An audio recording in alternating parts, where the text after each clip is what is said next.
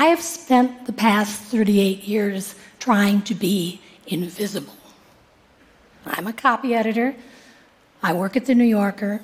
And copy editing for The New Yorker is like playing shortstop for a Major League Baseball team. Every little movement gets picked over by the critics. God forbid you should commit an error. Just to clarify, copy editors don't choose what goes into the magazine. We work at the level of the sentence, maybe the paragraph, the words, the punctuation. Our business is in the details. We put the diaeresis, the double dot, over the I in naive. We impose house style. Every publication has a house style. The New Yorker's is particularly distinctive. We sometimes get teased for our style. Imagine we still spell teenager with a hyphen, as if that word had just been coined. But you see that hyphen in teenage, and that diaeresis over cooperate, and you know you're reading The New Yorker. Copy editing at The New Yorker is a mechanical process. There is a related role called query proofreading or page okaying. Whereas copy editing is mechanical, query proofreading is interpretive. We make suggestions to the author through the editor to improve the emphasis of a sentence or point out unintentional repetitions and supply compelling alternatives. Our purpose is to make the author look good. Note that we give our proofs not directly to the author, but to the editor. This often creates a good cop, bad cop dynamic in which the copy editor, I'll use that as an umbrella term, is invariably the bad cop. If we do our job well, we're invisible, but as soon as we make a mistake, we copy editors become glaringly visible. Here is the most recent mistake that was laid at my door. Last Tuesday, Sarah Palin, the pre Trump embodiment of populist no nothingism in the Republican Party, endorsed Trump. Where were the New Yorker's fabled copy editors? A reader wrote. Didn't the writer mean know nothingism? Ouch. There is no excuse for this mistake, but I like it. Know nothingism might be American vernacular for nihilism. Here, another reader quotes a passage from the magazine. Ruby was 76, but she retained her authoritative bearing. Only her unsteady gait belied her age. He added, Surely someone at the New Yorker knows the meaning of belied and that it is the opposite of how it is used in this sentence. Come on, get it together. Belie. To give a false impression. It should have been betrayed. E.B. White once wrote of commas in the New Yorker they fall with the precision of knives outlining a body. and it's true, we get a lot of complaints about commas. Are there really two commas in Martin Luther King Jr. Boulevard? There may not be on the sign, but yes, that is New Yorker style for Junior. One wag wrote, Please, could you expel or at least restrain the comma maniac on your editorial staff? Ah, well, in these cases, those commas are well placed, except that there should not be one between maniac and on. Also, if we must have commas around at least, we might change it up by using dashes around that phrase, or at least restrain. Perfect. then there's this love you, love your magazine, but can you please stop writing massive numbers as text? No.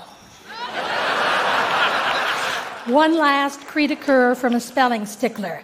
Those long, stringy things are vocal cords, not chords. The outraged reader added, I'm sure I'm not the first to write regarding this egregious proofreading error, but I'm equally sure I won't be the last. Woo. I used to like getting mail. There is a pact between writers and editors. The editor never sells out the writer, never goes public about bad jokes that had to be cut or stories that went on too long. A great editor saves the writer from her excesses. Copy editors, too, have a code. We don't advertise our oversights. I feel disloyal divulging them here, so let's have a look at what we do right. Somehow, I have gotten a reputation for sternness, but I work with writers who know how to have their way with me. I've known Ian Frazier, or Sandy, since the early 80s, and he's one of my favorites, even though he sometimes writes a sentence that gives a copy editor pause. Here is one from a story about Staten Island after Hurricane Sandy. A dock that had broken in the middle and lost its other half sloped down toward the water, its support pipes and wires leaning forward, like when you open a box of linguine and it slides out. This would never have got past the grammarian in the days of yore. But what could I do? Technically, the like should be an as but it sounds ridiculous, as if the author were about to embark on an extended Homeric simile, as when you open a box of linguine. I decided that the hurricane conferred poetic justice on Sandy and let the sentence stand. Generally, if I think something is wrong, I query it three times. I told Sandy that not long ago in a moment of indiscretion, and he said, Only three? So he has learned to hold out. Recently, he wrote a story for Talk of the Town. That's the section at the front of the magazine with short pieces on subjects ranging from Ricky Jay's exhibit at the Metropolitan Museum to the introduction of doggy bags in France. Sandy's story was about the return to the Bronx of Supreme Court Justice Sonia Sotomayor. There were three things in it that I had to challenge. First, a grammar query. The justice was wearing black, and Sandy wrote, Her face and hands stood out like in an old, mostly dark painting. Now, unlike with the hurricane, with this like, the author didn't have the excuse of describing hurricane damage. Like in this sense is a preposition, and a preposition takes an object, which is a noun. This like had to be an as, as in an old, mostly dark painting. Second, a spelling issue. The author was quoting someone who was assisting the justice. It will be just a minute. We are getting the justice miced. Miced? The music industry spells it M I C because that's how it's spelled on the equipment. I'd never seen it used as a verb with this spelling, and I was distraught to think that miced would get into the magazine on my watch. New Yorker style for microphone, and in its abbreviated form is mic. Finally, there was a sticky grammar and usage issue in which the pronoun has to have the same grammatical number as its antecedent. Everyone in the vicinity held their breath. Their is plural, and everyone, its antecedent, is singular. You would never say, everyone were their. Everyone was there. Everyone is here. But people say things like, everyone held their breath all the time. To give it legitimacy, copy editors call it the singular there, as if calling it singular makes it no longer plural. it is my job when I see it in print to do my best to eliminate it. I couldn't make it everyone held her breath, or everyone held his breath, or everyone held his or her breath. Whatever I suggested had to blend in. I asked through the editor if the author would consider changing it to all in the vicinity held their breath, because all is plural. Nope. I tried again. All those present held their breath.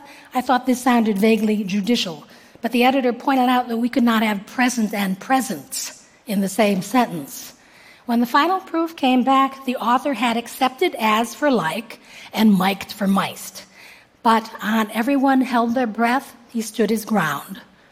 Two out of three isn't bad. In the same issue, in that piece on doggy bags in France, there was a gratuitous use of the F word by a Frenchman. I wonder when the mail comes in, which will have offended the readers more? Thank you.